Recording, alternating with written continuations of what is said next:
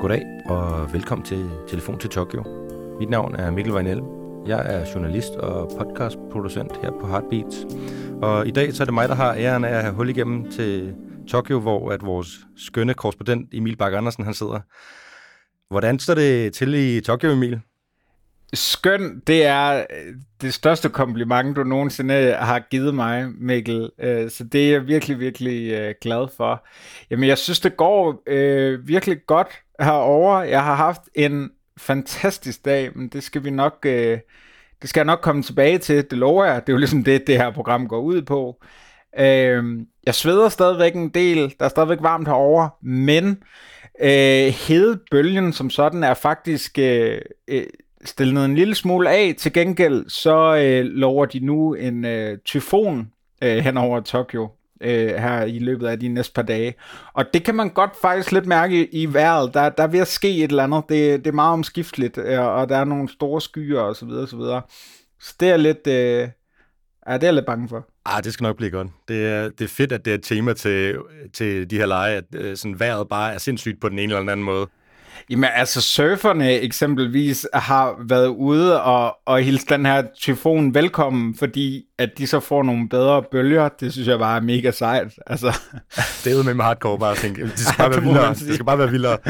vildere, klovn. Vildere. Øhm, jeg tænkte på, øh, Mikkel, øh, har du noget at, at, at fejre med inde i, øh, inde i det lille studie i Amager? Eller på Amager hedder det vel? Altså, jeg har simpelthen taget en kop kaffe her sådan mandag morgen. Jeg blev vækket af en brandalarm klokken 1 i nat, så jeg er sådan lidt glatterøjet, så, øh, så jeg okay. har taget en kop kaffe til lige at holde mig selv kørende. Øh, ja, det var, det var lidt af et chok, og så vågnede jeg jo rimelig bræt. Og så overvejede jeg faktisk lidt, om jeg skulle se noget OL eller hvad, men så tænkte jeg, jeg vil hellere høre det fra din, fra din hånd, så øh, jeg lagde mig til at sove igen, og så skal du lige sætte mig ind i, hvad der er sket. Helt klart. Altså, det er jo ikke, fordi jeg, jeg har det hele. Jeg bliver nødt til bare at, at spørge, altså, var, det, var det en falsk alarm, eller, eller har der været brand, simpelthen?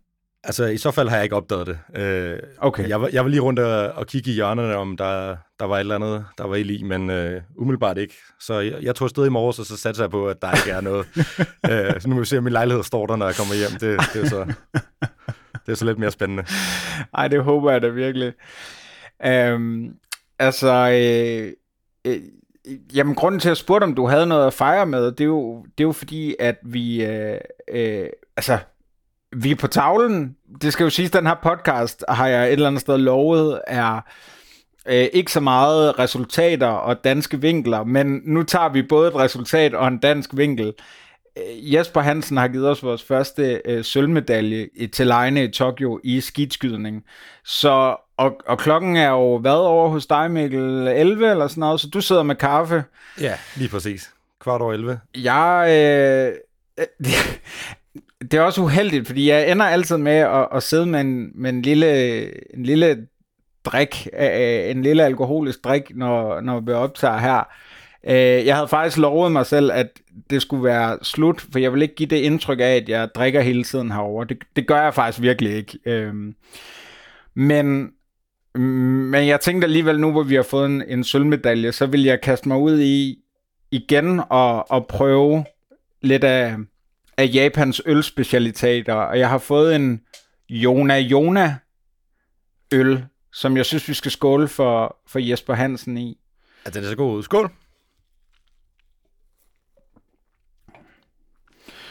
Mikkel, der er noget fantastisk. For det første, så hedder han Jesper Hansen. Altså, det er jo ikke fordi, der er... Altså, det er jo ikke fordi, han hedder et eller andet fuldstændig vanvittigt. Altså, han... Og, og så derudover, så, så ligner han bare en hver anden bankmand og far. og og der, jeg synes, det er så fantastisk, at vi nu som nation hylder ham og alt det arbejde, han har lagt i det her. Det synes jeg bare er helt vildt smukt, fordi det, det kræver jo simpelthen meget at, at komme til tops i, i, ja, i hvilken som helst sportsdisciplin. Øh, øh men, men jeg synes bare, det er, så, det er så smukt, og det er noget af det, OL også kan. Altså helt sikkert. Jeg synes, det er fantastisk. Jeg så lige medaljeoverrækkelsen, og sådan, han var jo ovenud lykkelig, og det var fantastisk. Men sådan, hvis ikke det var, fordi han stod på det podie og havde medaljen om halsen, så har jeg aldrig nogensinde kunne se, at han var en olympisk medaljetager.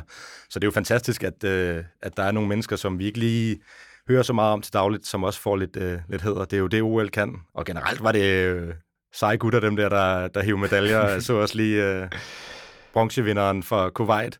Han var også en kæmpe chef, og også øh, guldvinderen for, øh, for USA.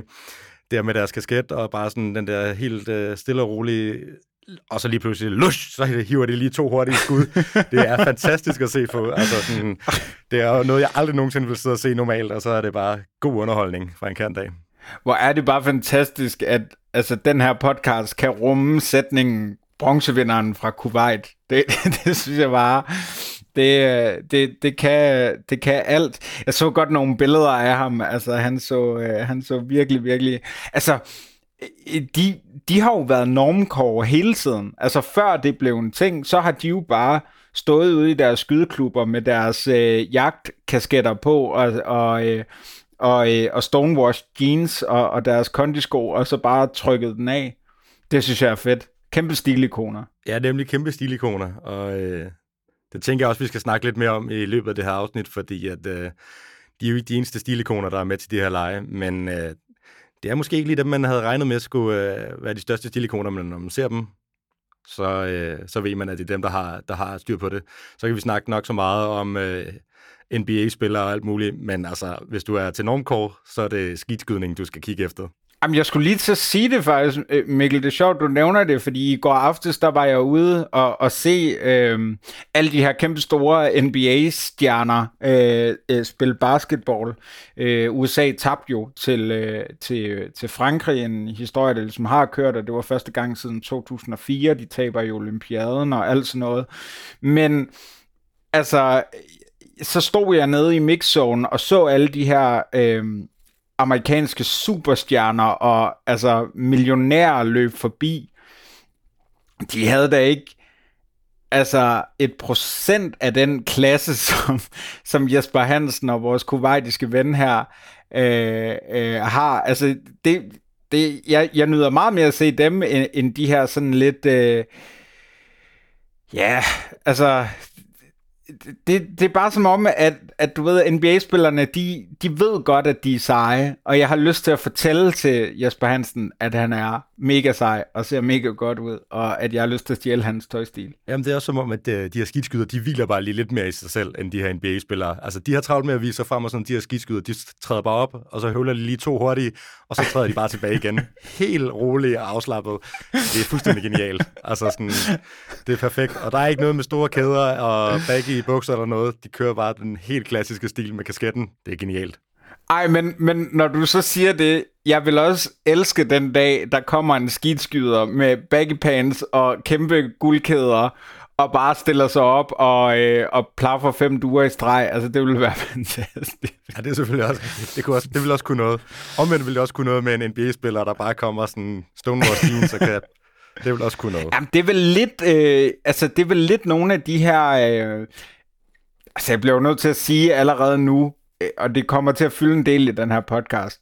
Øh, jeg har mødt Yao Ming i dag, den kinesiske basketball-legende. Jeg har simpelthen talt med Yao Ming. Den største af dem alle sammen. Den bogstaveligt talt. Altså, bu- bogstaveligt talt. Han var, altså, han blev nødt til at bruge to plastiksæder, øh, der hvor han sad, og jamen, det så, han er, han er så kæmpe, at der var sådan en aura omkring ham. Men han sad jo bare i en, øh, altså han sad jo bare helt i en træningsdragt. Der var ikke noget øh, flashy der. Altså det var bare en kinesisk træningsdragt, og sådan var det. Og sådan som jeg husker Dirk Nowitzki for eksempel også fra, altså legenden her fra, fra NBA, og øh, der spillede i Dallas Mavericks. Altså det var jo, han var også en lidt normkår, så vidt jeg husker. Det kan godt være, at det er de to, der er øh, NBA's svar på skidskydning. Altså rent stilmæssigt. Men øh, jeg ved, at du også har øh, været ude og kigge på nogen, der kan noget med en basketball i dag. Hvad, hvad er den stået på i dag? Ja, lige præcis, og jeg kan jo lige så godt sige med det samme. Det var jo herude, jeg mødte øh, øh kæmpe store øh, øh Yao Ming. Jeg har taget til det her, øh, den nye sportsgren, øh, 3 mod 3 basket, eller street basket, om man vil, øh, som er en, en ny sportsgren til OL, og sammen med surfing, klatring, skateboarding ikke mindst, er en del af IOC's, altså den olympiske komités øh, foryngelsestrategi. Altså de vil ligesom gerne have lukket nogle øh, Øh, et, et yngre publikum øh, til sig. Det er noget, de har kæmpet med faktisk i løbet af de, de seneste øh, olympiader. Og derfor så, øh, øh, så har de øh, fået den her øh, sportsgren, som er enormt tilskuer. Altså den er nærmest faktisk lavet specifikt til tilskuere. Altså det er ligesom det, man har tænkt først, og så bagefter så har man tænkt, okay, er der så nogen, der kan spille det her? Altså det, det opstår jo selvfølgelig af en gadetradition, de her traditionelle 3 mod 3 kampe, som man spiller på in the ghetto i, øh, øh, altså rundt omkring alle mulige steder. Det her er faktisk også en basketsport, som USA ikke som sådan dominerer. De er ikke engang med på mændenes side. Så der er alle mulige nationer, men altså det, det er klassiske street basket, hvor man spiller 3 mod 3, Øh, der er nogle helt andre regler, end der er i almindelig basket. Eksempelvis er der jo kun én banehalvdel, så det er den her klassiske med, at man lige skal øh, rundt om topointslinjen, som det så er her, hvor man får to point for at skyde bagved, modsat øh, basket, hvor man får tre point. Øhm, så er der også øh, meget mere tempo i. De har kun 12 øh, sekunder før skuddet ligesom skal falde. Øhm, og derudover, så er det bygget op til publikum. Altså eksempelvis kommentatoren også i dag øh, er meget mere sådan personlig og sidder og kommenterer øh, undervejs på, øh, åh, det var et godt skud, og nej, og han er god, og prøv at se nogle sko, han har, og så videre, og så videre. Og derudover er der også en DJ, der bare spiller musik og mixer under kampene. Kampene, de er hurtigt afviklet. Det første, der når til, til 21, vinder. Og ellers så er der også et, øh, et, et ur på der, så, så man undgår, at de bliver for lange. Så det er en sport, der ligesom er lavet til Instagram-generationen, altså for at fastholde opmærksomheden, fordi, og det fandt jeg ud af, fordi jeg jo også sad på min Instagram, jeg havde travlt med at tage billeder af Yao Ming, som, som var derude til, til street-eventet. Altså hvis du bare kigger ned et lille øjeblik, så går du klip af den fede detalje, eller øh, øh, det gode point, eller øh, så videre, så videre, og, og, og så kan det hele være vendt, og det synes jeg faktisk var ret fedt. Hvordan var det så at se det her sådan nu siger du, det var meget intenst, øh, det er meget intenst bygget op og meget til publikum. Jeg går ikke ud fra, at der var sådan vanvittigt meget publikum i dag. Hvordan var det øh, oplevelsen? Det er jo en kæmpe skam. Altså det her, det her område, som, som det lå i, øh, var af, af arrangørerne ligesom øh, bygget op som, at det var meningen, at det var her, der ligesom skulle være sådan en, øh, en festival, karnevalsagtig stemning. Altså selvom man ikke havde nogen billet til at komme ind på anlægget, så ville der være sådan et øh, område ude foran, hvor man kunne øh, slappe af og, og chill, og der ville være mulighed for at skate og så videre. Det er også det, er også det her stadion, som øh, på et tidspunkt så river de basketbanen ned, og så sætter de en klatrevæg op. Øh, igen, en af de øh, øh helt nye discipliner, for at lokke et yngre publikum til, så det var meningen, at det her skulle være sådan et super nice øh, område, hvor publikum ligesom skulle, skulle strømmes til, uanset om man havde råd til en OL-billet eller ej. Og så var der bare ingen tilskuere rigtigt, ud over mig og Yao Ming og nogle andre øh, vigtige mennesker. Men, men altså, når det så sagt, det er klart noget af det fedeste, jeg har set hernede, jeg tror faktisk, det er det fedeste, udover at se Novak Djokovic spille tennis, hvilket var en kæmpe oplevelse. Men altså, det, det, der er sket noget hele tiden. Det var en virkelig, virkelig, virkelig sjov sportsgren. Hvis man får muligheden for det nu, jeg er ikke lige helt tjekket op på, om dansk tv overhovedet sender det, men hvis man får muligheden for det, så skal man altså prøve at se noget af det her, fordi det er intenst, det er spændende, det gør, altså, i og med at kampen er så korte, gør det også, at de fleste kampe jo bliver spændende. Og så må jeg også bare sige, at det er nogle vanvittigt dygtige boldspillere. Altså helt, altså teknisk er de så imponerende dygtige, øh, fordi de ligesom bare er vokset op med at gå med en bold i hånden på gaden hele tiden. Altså, hvis man sidder og tænker, det her, det lyder sgu meget fedt, øh, og nu siger du, at der er nogle gode boldspillere imellem. Fik du nogle favoritter? Er der nogen, man kan gå ind og tjekke ud på Instagram eller eller andet, hvis man gerne lige vil, vil have et kig på, hvad det her er? Ja, der, der er to, jeg synes, man skal nævne. Øhm, jeg, jeg så øh, både kvinderne Øh, der så jeg Japan, Kina og, og Mongoliet, Rumænien. Og så så jeg øh, Belgien, Kina øh, for herrene og, og Japan, Serbien. Og især i Japan-Serbien-kampen var der to, der, der stod ud for mig. Den ene, det er øh, Dusan Bulut, som bliver kaldt øh, den bedste nogensinde. Altså han er ligesom øh, Øh, Messi eller, eller Jordan i street basket. Øh, han er fra Serbien, vokset op... Øh, under, under trange kår, og har ligesom bare stået nede i gården og spillet basketball hele tiden, og så nu er det så øh, øh, kommet på det olympiske program, og han står pludselig til OL. Men jeg synes, ham der tager øh, prisen, og som jeg synes klart var den fedeste at kigge på også, det er øh, Ira Brown. Ira Brown, han er opvokset i, øh, i Texas. Øh, hans øh, forældre var begge to øh, stofmisbrugere. Og øh, han har, havde et, altså de boede under mega trange og fattige kår. Øh, han blev smidt rundt til forskellige familiemedlemmer, der lige havde plads til ham. Øh, ofte havde, havde de ikke adgang til rendende vand eller elektricitet. Altså selvom det er USA, og vi tænker, at det sådan er ret civiliseret, så er det bare det fattigste af det fattigste.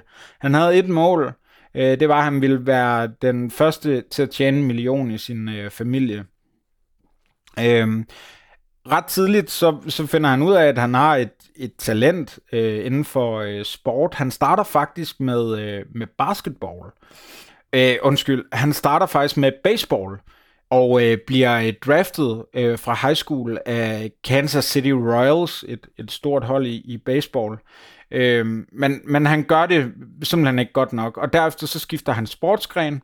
Han øh, tager på øh, øh, college i basketball, men det går heller ikke skide godt. Altså han får ikke særlig meget spilletid. Og derefter øh, så, øh, så kommer han med en basketballlejr til, til Mexico, hvor han så får spillet sig til en kontrakt i en meksikansk klub. Og derefter så bliver han sådan en journeyman, altså sådan en, der, der rejser rundt i hele verden. Han kommer til Argentina, Filippinerne, og så til sidst til Japan. Og øh, her føler han sig sådan med det samme hjemme. Øh, han siger det, fordi det hele er så rent øh, og klinisk. Det kan han rigtig godt lide. Øh, han får sig en japansk kone, som han så godt nok senere bliver skilt fra. Han lærer japansk og bliver japansk statsborger. Og i dag, så stiller han altså op for, for Japan i, øh, i 3 mod 3 basket. Øhm, altså, øh, fantastisk historie. Han har, han har, øh, øh, han har fået... Øh, øh, at han er kommet med der, og pludselig, altså helt uventet, kan stå og, og, repræsentere Japan til, til OL. Jeg snakkede med ham efter kampen, øhm, og han, han siger det, som, som jeg også tænker, og jeg har et meget snævert grundlag, fordi guderne skal vide, at jeg ikke har fulgt særlig meget med i street basket, men han siger, den her sport er fuldstændig uforlignelig, og den kommer til at blive virkelig, virkelig stor på grund af tempoet og på grund af underholdningen. Og han nyder at spille den hver eneste gang, han går på banen. Ja, okay. Han øh, lyder som en, øh, en ægte spiller, som man vil sige. han, øh, ja, men han er han... en ægte spiller. Altså, han så også bare mega sej ud, og jeg, jeg blev, altså, jeg var sådan, han blev, han blev adopteret senere hen, og jeg var sådan, kan du ikke adoptere mig? Øh, så, så ja, men han, var, han var for fed, det var, det var han virkelig. Han lyder sådan ret street, som jeg tror, at nogle af de lidt yngre vil kalde det, øh, måske. øh, men jeg har lidt spørgsmål. Tror du nogensinde, at OL bliver rigtig street? Fordi er det ikke sådan lidt som en fisk ud af vand med det her meget street arrangement midt i OL, som står for nogle helt andre ting egentlig? Jeg synes, det er svært at, jeg synes, det er svært at vurdere. Jeg synes, det er et mega godt spørgsmål, fordi det er også den fornemmelse, jeg havde. Nu har jeg både været til, øh, til skateboarding og, og til streetbasket, og det er lidt som når øh, det, øh, den, den lidt for gamle onkel prøver at tage en kasket omvendt på, eller, øh, eller prøver at sige nederen, eller et eller andet. Altså, og der kan du høre, hvor gammel jeg er, fordi nederen er der jo heller ikke nogen, der siger øh, øh, længere. Men jeg synes faktisk, at de her to dage, hvor jeg har været til skateboarding og til street basket, at det har fungeret. Altså, i går havde vi de... Altså, det er jo også fordi, at de største stjerner tager det til sig. Det er jo helt enormt vigtigt. De får en scene at vise sig frem på. og, og det, at de er villige til det, Nigel Houston i går, man kunne se på ham, hvor meget det betød for ham at være til OL med, med USA, at han så fik en syvende plads og klarede det af HT. Det, det er så, hvad det er, men det er immer væk en mand med 4 millioner følgere, som kommer til at, at sende det ud til, øhm, til et kæmpestort publikum, og det samme i dag med, med, med Dusan Buluc øh, fra Serbien og Ira Brown, som kan, tror jeg, blive, øh, nu han er godt nok 39 år, men jeg tror stadigvæk, han, han kan blive sådan en, der, der er klar, øh, øh, som, som laver overskrifter stadigvæk, og, og som de også snakker om i forbindelse med, med street basket. Altså, hvad, hvad kommer der til at ske, hvis man gør det, som man har gjort på kvindernes side i, øh, i, i street basket, hvor øh, at øh, USA til det her OL øh, stiller med øh, nogle... Øh, øh, øh, nogle spillere fra kvindernes NBA, som man sådan har, har håndplukket. Altså, hvad nu hvis man tog øh, nogle af alle dem, der ikke kommer med til OL for USA's øh, herre i almindelig 5 mod 5 basket, og så smider dem over og får sådan en, en hyggechance. Altså, kunne det så ligesom gøre, at, at den her sport får mere og mere opmærksomhed? Jeg synes, altså, jeg synes ikke, at det var falskt at sidde derude. Jeg synes ikke, at det var sådan lån det fjer. Jeg synes, det var ret street, og jeg synes, det var ret underholdende. Så bliver jeg jo lige nødt til at høre, altså nu nævner du nogle af de, de kampe, du så derude. Hvilket land var så mest street af dem alle sammen? Jeg vil sige uh, Serbien. Serbien var fede. Altså, de var virkelig, virkelig, uh, de var virkelig nice. Um, ham her, uh, uh, Dusan Buluc og også nogle af de andre spillere. Altså, de kommer uh, alle sammen uh, fra det samme område omkring byen Novi Sad uh, i Serbien, hvor de har spillet uh, street basket. Og man kunne bare se, altså de var bare et niveau over, over, uh, over de andre. Men altså, jo også bare vanvittigt fedt at sidde og se en sport, hvor Mongoliet pludselig er repræsenteret med et, et baskethold, øh, øh som det var tilfældet over hos øh, kvinderne. Altså, øh, de, de blev også lidt nogle favoritter, selvom de så godt nok endte med at, at tabe til øh, Rumænien, der, der spillede dem ud. Men altså, de her serber, de havde styr på det. De råbte og skreg, de var over hele banen, og samtidig var de mega teknisk dygtige. Fedt. Ude til det her 3v3, der siger du, du møder Yao Ming. Hvor, hvordan var han? Han var, øh, han var reserveret, lidt skrøbelig. Man skulle tro, han var en, øh, en mængvase. Ah, hej Mikkel. Ja, ja, sådan, ja. Ej, jeg gik hen til ham. Øh, han, han sad, øh, vi havde nogle, nogle pressepladser, og så lige ved siden af var der sådan et lukket område, hvor alle de vigtige sidder. Han øh, er øh, øh, repræsenterer øh, Kinas øh, basketballforbund øh, den dag i dag, øh, og derfor var det naturligt, at han var der. Han har også været til nogle af de tidligere øh, kampe, øh, hvor øh, Jill Biden og øh, Emmanuel Macron i, i øvrigt også havde været. Øh, meget sejt. Men Øh, men han sad der altså øh, trofast og hæppede på, øh, på Kina, som tog en øh, snæver sejr mod Belgien. Virkelig, virkelig flot øh, og mega spændende. Men han sad altså lige ved siden af vores øh, pressepladser, og så gik jeg hen til ham og spurgte, Mr. Ming, har du tid til et spørgsmål? Og så sagde han, nej, øh, kampen er ved at gå i gang, øh, og han er en høflig mand, øh, så han vil ikke sige, din store idiot.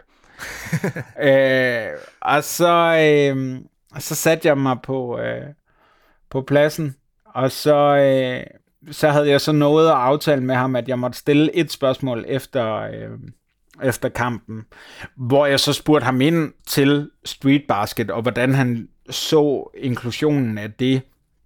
Øh, hvor han jo også bare siger det her med, at altså, det er mega fedt, at sådan en sportsgren ligesom kan være med til at, at udvikle øh, øh basket, som vi alle sammen kender og elsker, øh, som, som sportsgren, og give det noget nyt.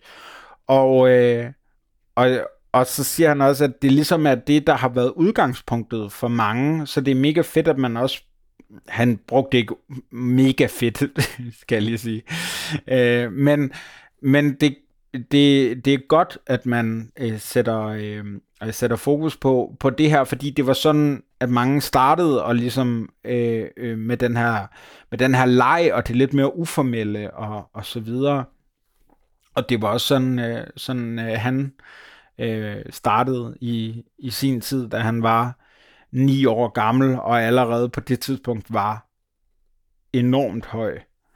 Altså man skal jo måske lige sige, at, at han er jo den, den største øh, asiatiske øh, basketballspiller nogensinde, og var kæmpestor, øh, både bogstaveligt talt, som du siger, og, og, øh, og i overført betydning øh, som center for Houston Rockets, og var grunden til, at Kina og Asien i det hele taget begyndte at interessere sig for basket og, og, og gjorde sporten blandt andet til det, den er i dag øh, i, øh, i Østen. Og altså, så øh, kæmpe, øh, kæmpe legende, og jeg var mega nervøs, da jeg gik over til ham, fordi for det første, så ville han kunne give mig et smølfespark, og så ville jeg ligge på, på jorden, og for det andet, så var han faktisk en, en lille smule øh, reserveret, men, jeg, men jeg, jeg fik noget ud af ham, det var jeg mega glad for. Fedt.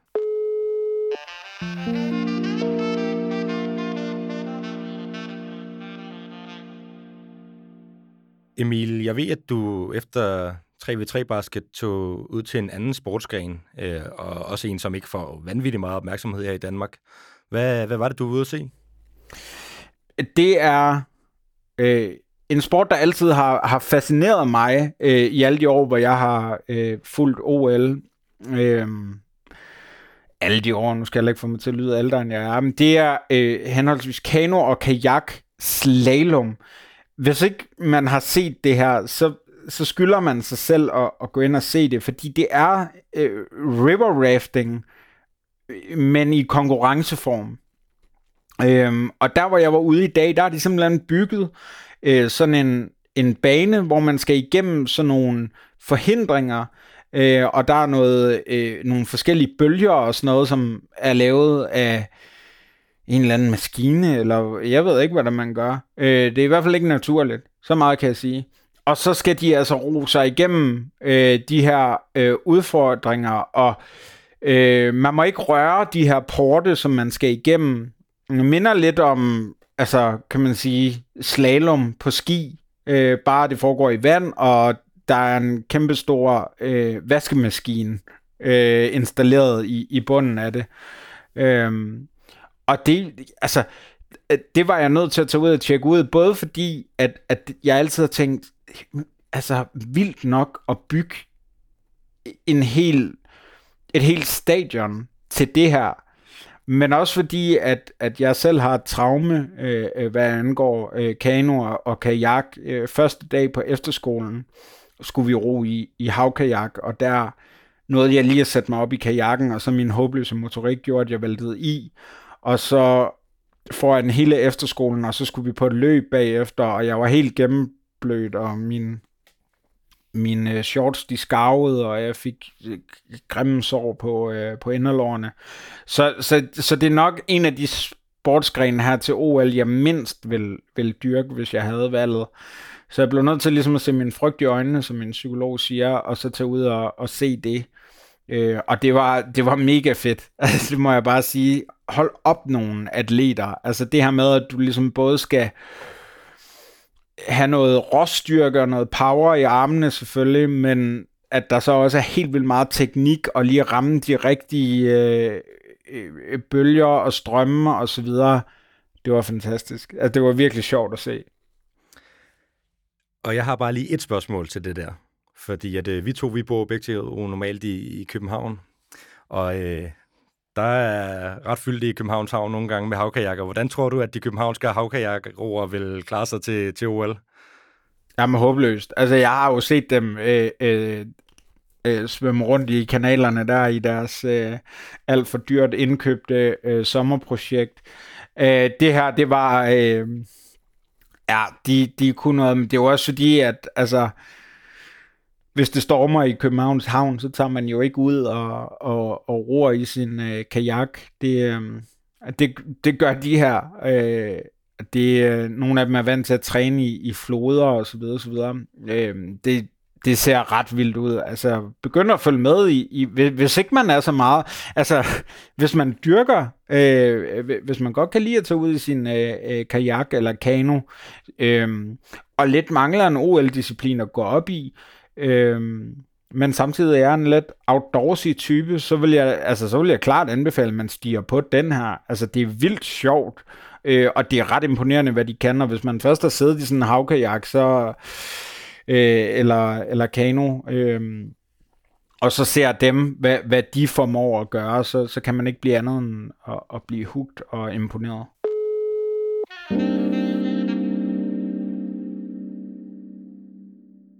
De andre dage, der har øh, du jo været på en mission, en OL-mission, som du får hver dag, og øh, det skal vi have også sat ud på, øh, på i dag. Ja, det er gået dårligt. Jeg har ikke fuldført nogen af dem. Ja, det er gået, altså jeg er simpelthen øh, øh, 4-0, øh, står der til jer hjemme på, på Amager. Det er en katastrofe. I går, der skulle jeg øh, prøve at finde frem til... Øh, der har været den her sag med det sydkoreanske øh, medie, som øh, viste nogle øh, øh billeder til åbningsceremonien, hver gang et land gik ind. Så da Ukraine kom på, der viste de Tjernobyl, og da Norge kom på, der viste de laks, og Italien pizza og så videre. Øh, og jeg skulle så finde ud af, hvad, øh, hvad øh, Danmarks billede var. Jeg prøvede at skrive til, til kanalen MBC, og jeg har også prøvet at finde en sydkoreansk journalist inde i presserummet, men det er ikke lykkedes mig, det må jeg bare erkende. Hmm. Så kan det være, at du kan tage revanche med, med dagens udfordring. Øh, jeg har i hvert fald en til dig.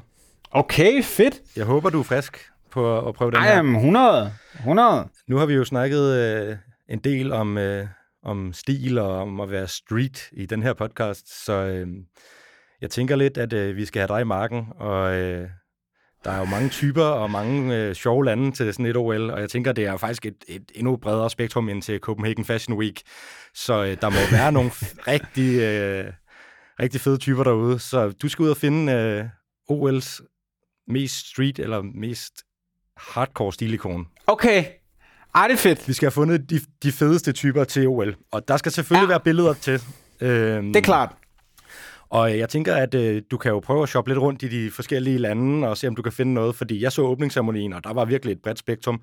Så det tænker Ej, jeg også, der må være her, øh, her efter åbningsceremonien. Så du skal ud og have fundet de, de største stilikoner til de her olympiske lege. Mega fedt. Altså, det, det er, den er jeg totalt på. Jeg kan godt blive lidt nervøs dog, vil jeg sige, fordi nu ved jeg jo, hvad jeg øh, skal øh, ud til i morgen. Og i morgen, der tager jeg til, øh, til judo. Øh, hvor jeg jo tænker, at de fleste kommer til at stå i en gi. øh, simpelthen.